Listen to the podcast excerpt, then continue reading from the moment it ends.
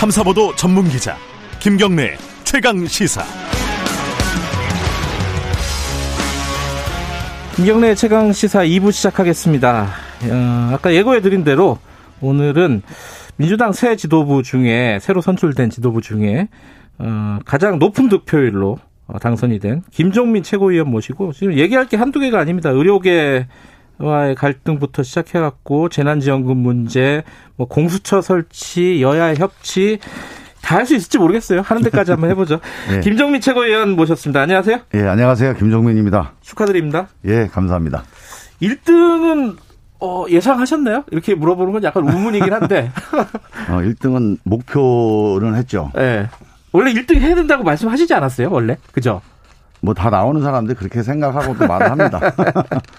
항상 그렇게 뭐 바라긴 하는데 네. 그걸 또 만들어주는 거는 후보가 아니고 또 유권자들이니까 그래도 어쨌든 분석을 하셨을 거 아니에요. 왜 내가 1등이 됐을까? 유권자들이 왜 나를 1, 등으로 뽑아줬을까? 당원들이. 표 보면 나오지만, 예. 음, 권리 당원들, 또 일반 당원들, 또 예. 국민 여론, 이쪽에서 이제 표가 많이 나왔거든요. 맞아요. 예. 그게 이제, 어, 지난 20대 국회에서 뭐 정치개혁 특위나 법사위에서 이제 어, 정치개혁, 사법개혁 이런 이제 개혁 과제들에서 좀 전면에 나서서 활동했던 게좀 음. 인상에 많이 남으셨던 것 같고요. 네. 뭐 그런 개혁을 좀 더 적극적으로 추진하는 사람이 필요하다는 게 음. 뭐 그렇게 다섯 명 뽑는 거니까 음. 뭐다 뭐 그렇게 아주 전면에 나서는 약간 공격수가 필요한 건 아니지만 음. 그런 사람이 필요하다는 어떤 판단이 음. 이제 우리 당원들 사이에서 좀 많이 있었던 거다. 그래서 그런 뜻을 잘 이제 음. 받들어서 실제 성과를 좀 내야 된다 이런 생각을 하고 있습니다. 개혁의 최전방 공격수로 뽑혔다 이렇게 보시는 거네요. 그렇게 되면 또 이제 뭐 공격만 자꾸 해야 되고 쌈만 하는 것처럼 보이니까 네. 하여간 개혁 과제 그 중에서도 좀 근본 개혁. 예. 단순히 단기적으로 1, 2년 안에 개혁하는 게 아니고 예. 정말 한 5년, 10년 정도 미래를 내다보고 개혁의 큰 이제 로드맵을 만들어 나가는 그런 역할을 하라는 그런 지시 아니냐는 그렇게 음. 보고 있습니다. 근데 이제 그 전당대를 거치면서 예. 당 지지율이나 뭐 대통령 지지율도 마찬가지인데 예. 당 지지율이 지금은 조금 더 벌어지긴 했는데 예. 한때는 추월당하기까지 했어요. 그렇죠. 예. 그거 굉장히 어 의외의 상황이긴 합니다. 왜냐하면 총선 끝난 지가 얼마 안 됐기 때문에 맞습니다. 총선에 그렇게 많은 석을 176석 지금 어, 몰아줬는데 음. 지지율이 뒤집힌다?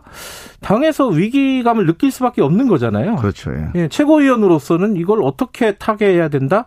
뭐 그림을 좀 그려주시면은 일단은 뭐 원인이 뭔지를 봐야 되는데. 예. 전 지지율이 지금 의석수 때문에 약간 착시 현상이 있어요. 음. 의석수는 180대 100, 이지만 네.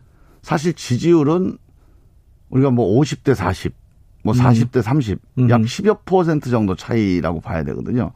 10에서 10% 정도가 제가 보기엔 실질적인 국민들의 민심의 차이라고 봅니다. 음. 그런데 문제는 그 중간에 있는 중간층, 정하지 않은 층이 한 또 어, 제가 보기에 한 4, 50% 있는 거거든요. 항상 늘 예. 움직이는 거예요. 예. 그러니까 이분들이 뭐 어떤 그 한, 한쪽으로 이렇게 선택을 해버리면 지지율은 금방 역전될 수 있는 거예요. 그래서 음. 하나하나의 행보나 결정이 상당히 이제 지지율에는 큰 영향을 출렁일 수 있는 음. 그런 구조지 이게 180대 100이라고 하는 어떤 구조적인 어떤 그 기울기가 음. 이게 구조화돼 있는 건 아니다. 이 정치 상황이. 네. 그래서 상당히 이제 한 발 한 발 긴장해서 민주당이 가야 된다는 거고요. 음. 네. 제일 또 큰 것 중에 하나는 뭐 악재도 많았죠. 뭐 부동산. 이제, 예, 네. 부동산이라든가 우리 이제 개인적인 어떤 뭐 여러 가지 이제 쟁점들이 있었는데 네. 핵심은 저는 그 180석이라고 하는 의석이 부여된 정당에 대한 국민들의 어떤 어, 대응, 대처 이런 거에 하나 하나 아닌가 생각이 들어요. 음. 그러니까 180석이나 줬으니까 네. 이 사람들이 잘못하면 큰일 난다. 그러니까 음. 조금 독주하는 것 같으면 견제도 하고 음. 조금 그 문제가 있는 것 같으면은 좀 이렇게 그 채찍도 하고 이런 국민들의 어떤 상당히 엄격하고 냉정한 대처. 네. 민주당을 이제 그렇게 보, 보시고 있는 거예요. 그래서 마음이 떠난 건 아니고 네. 잘 감시하겠다, 좀 세게 감시하겠다. 네.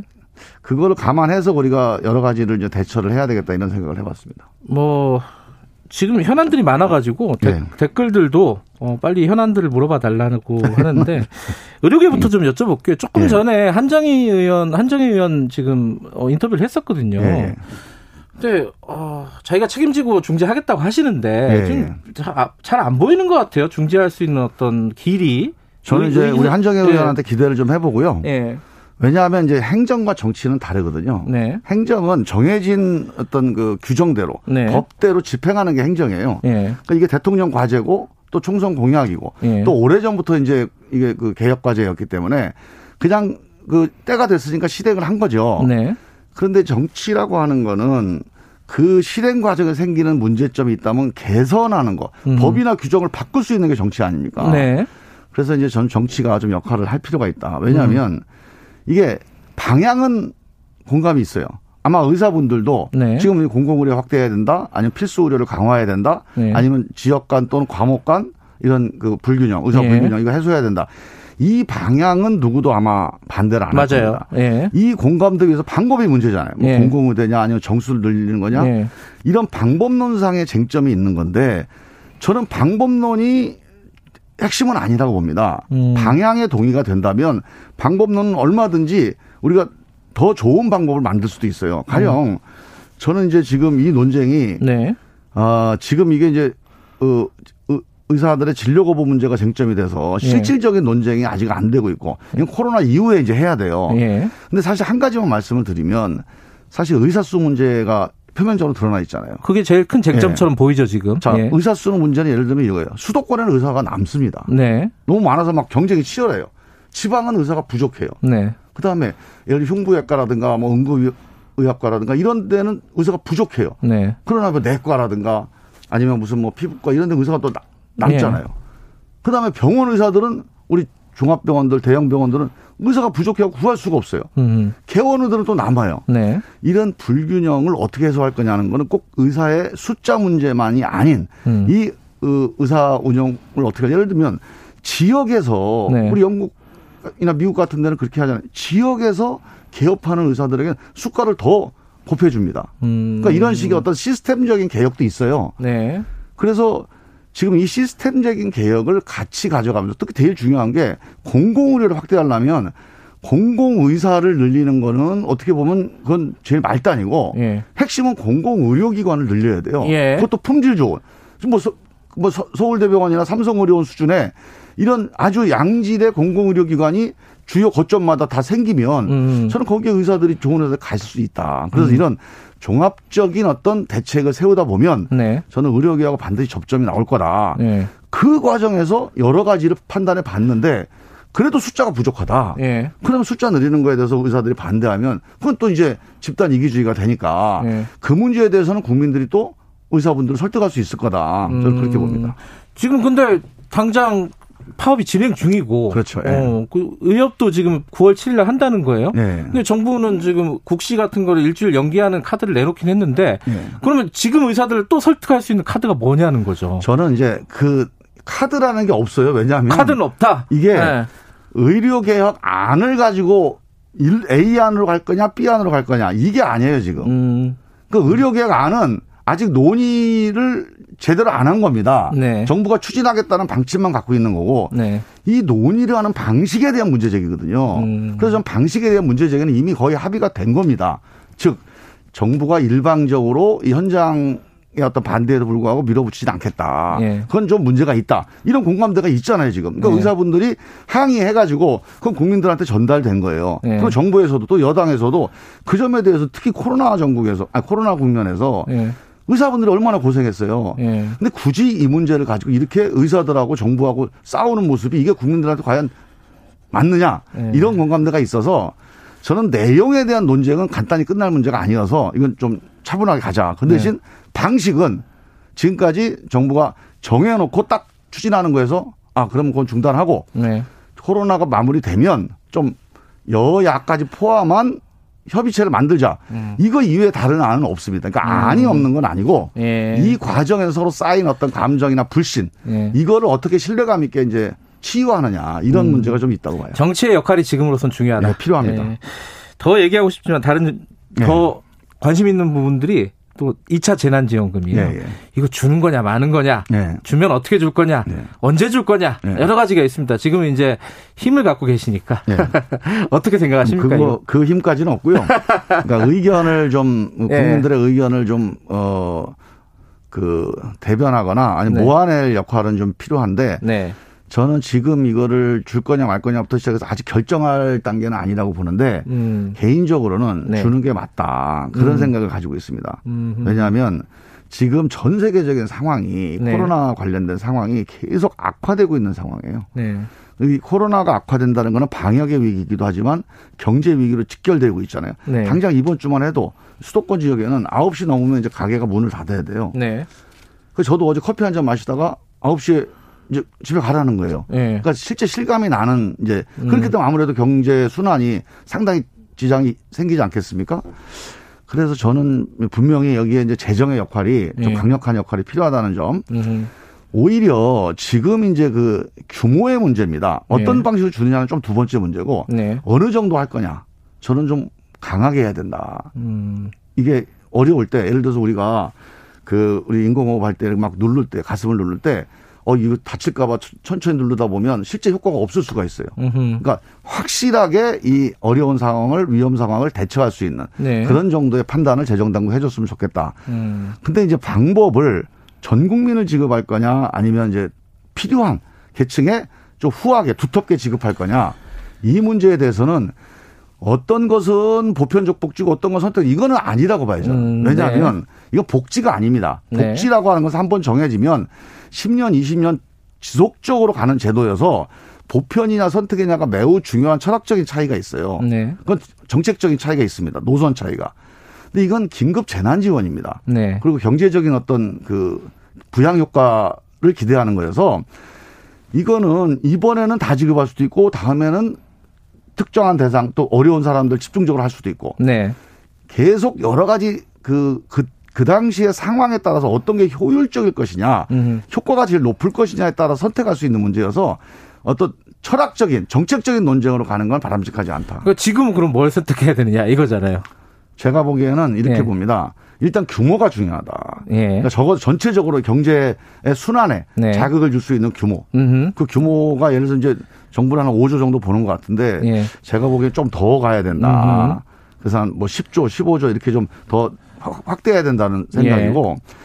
실제로 지난번에 1차 재난지원금에 대한 판단을 해보면 어 실제로 예, 필요한 계층, 네. 필요한 계층에 줬던 자영업자라든가 아니면 무슨 뭐 택시기사라든가 그러니까 필요한 계층에 줬던 지금은 이제 수혜 당한 분들 있잖아요. 네. 이런 분들 아주 이제 긴급하게 필요한 거고요. 네. 그다음에 특고 특수고용에 있는 분들. 네. 그러니까 이런 분들에게 집중적으로 지원하는 게 일단 우선 돼야 됩니다. 음. 여기에 일단 우선적인 정책적인 그 방점을 찍고 그 다음에 조금 더 양적인 어떤 그 투입이 필요하다. 이 전체 경기 순환을 위해서. 이건 이제 좀 경제적인 판단이죠. 네. 그렇게 된다면 조금 예를 들어서 액수를 좀 줄이더라도 어 그 전 국민 어, 전 국민에게 주는 것도 음. 한번 검토해 볼 수 있는데 저는 이게 어느 게 무슨 옳고 그르고 선악의 문제는 절대 아닙니다. 네. 효율성, 효과성 이 점에 대한 면밀한 판단을 전문가들이 해서 조금 필요한 사람들에게 우선 지급해서 효과를 내는 게 일단 우선이고 예. 거기다 플러스 알파를 고민해 보자.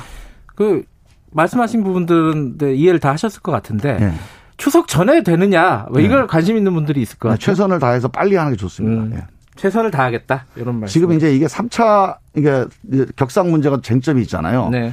이 쟁점 문제가 되게 큽니다. 음. 만약에 이게 3차까지 가는 상황으로 악화된다면 또 완전히 새로운 패러다임으로 대응을 해야 돼요. 아, 3단계? 예, 예 3단계. 예. 예. 그래서 이 문제에 대해서는 음. 조금 이 상황과 이 방역 상황과 이 재난 네. 지원금 상황을 약간 좀 함께 고민을 해봐야 되겠다는 거죠. 시간이 많지는 않지만 검찰 얘기도 하나는 여쭤봐야 될 것 같아요. 일단 네. 공수처. 예. 일단 정기국회에서 지금 공수처 출범하려고 하는 거죠, 여당은. 해야죠, 예. 근데 추천위원 추천도 못 하고 있는 거잖아요, 예. 야당에서 안 하고 있는 건데 지금 헌법재판소 기다리겠다는 거예요, 판단을. 예.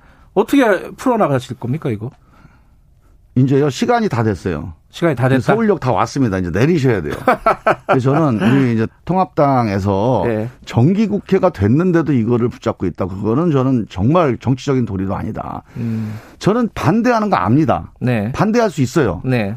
반대하더라도 법으로 정해졌으면 그걸 막으면 안 됩니다. 음. 이건 법을 막는 거예요. 이거는 이제 약간의 이제 헌정에 대한 거부 같은 성격이어서 해서는 안 될 일이어서 저는 반드시 추천을 하셔야 되고 추천을 해서 어떤 사람을 할 거냐 논쟁을 해야 됩니다. 그래서 저는 통합당이 하실 거라고 보고 정 이렇게 성립된 법을 네. 성립된 법을 가로막는다 그러면 다른 근본적인 치유 방안을 당연히 찾아야죠. 근본적인 치유 방안이라는 게 뭐 별게 아니라 법을 바꿔버리는 뭐 거잖아요. 뭐 법 개정하는 건데, 예. 하여간 일단 법이 생긴 지 얼마 안 됐으니 예. 이 있는 법 가지고 일단 한번 해보자. 예. 그러니 일단 통합당을 이제 잘 설득을 해보자는 건데, 전 설득이 될 것 같아요. 마지노선이 있어요? 마지노선 지났죠. 아, 지났다? 8월, 8월 말입니다. 음. 어제, 어제가 마지노선. 예. 그러면은, 어쨌든 빨리 추천해라. 안 그러면은 법 개정도 간다. 이렇게 보면 돼요? 당연하죠. 예. 네, 알겠습니다. 인사 얘기도 한, 한 말씀만 좀 코멘트를 네. 좀 들어봐야겠네요. 법무, 어, 검찰 인사 있었잖아요. 예, 예. 윤석열 힘 빼기, 예. 어, 뭐, 친정부, 그리고 인사들 주요 어, 보직의 등용, 그리고 정권에 불리한 수사를 했던 사람들 좌천, 뭐 이렇게 해석하는 쪽들이 있어요. 어떻게 보세요? 어, 거의 가짜 뉴스 수준입니다. 만약에 이제 예. 알면서 그렇게 얘기했다면 그건 부도덕한 거고. 예.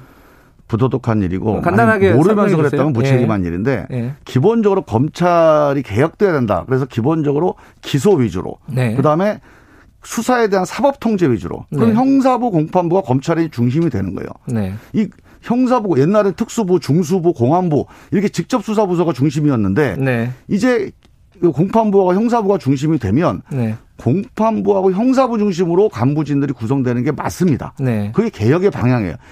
여기에 추미애 장관하고 무슨 친정 체제 하는데 추미애 장관이 검찰에 누구를 친정이라고 얘기할 수가 있겠어요? 누구를 안다고 얘기할 수 있고 누구를 자기 사람이라고 얘기하겠습니까? 음, 네.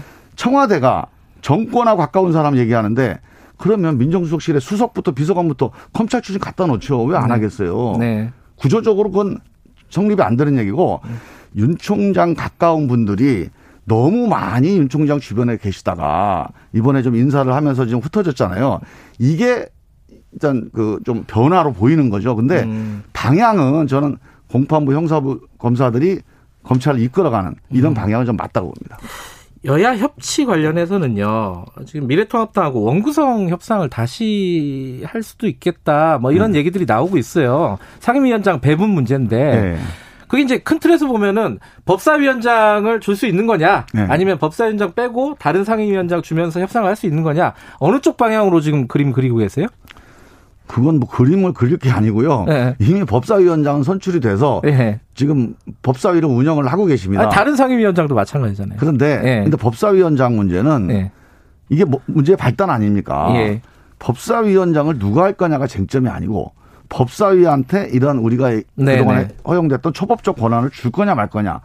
이 문제는 양보할 수가 없고 이거 검찰 개, 아니 그 국회 개혁의 핵심 사안입니다. 체계 작구 심사권. 이게 네. 특권이었고 네. 반칙이었어요. 네. 그 특권 반칙 없는 국회 만들려면 이 문제는 물러설 수는 없는 문제고 네. 이게 유지가 되는 선에서 다른 상임위원장 문제는 네. 조금 우리가 여야 협치를 위해서 여러 가지 뭐 선택을 할 수 있는 거니까 네. 우리 이제 주호영 원내대표께서도 너무 법사위 문제를 가지고 의견이 다른 거예요. 다른 음. 거는 다수를 인정하고 음. 우리는 또 소수를 존중하고 이렇게 원칙대로 가야지 의견이 다른 거를 굳이 내 의견대로 고집하겠다. 이거는 또 진도가 안 나갑니다. 그 법사위는 그러면은 어 제외하고서라도 하면은 네. 제외를 하면은 다른 상임위원장은 예전에 7개 정도였잖아요. 그거는 그 이제 야당한테 줄수 예. 있는 게 통합당이 예. 원하면 예. 다시 논의를 해서 하는 게 저는 필요도 하다 보는 아, 하다 그건 할 수 있다. 예. 그건 이제 원내대표 소관이라 제가 그냥 그런 개인적인 의견은 갖고 있습니다만 음, 네. 우리 김태년 대표께서 이제 어떻게 협상을 하실지 모르겠는데 예.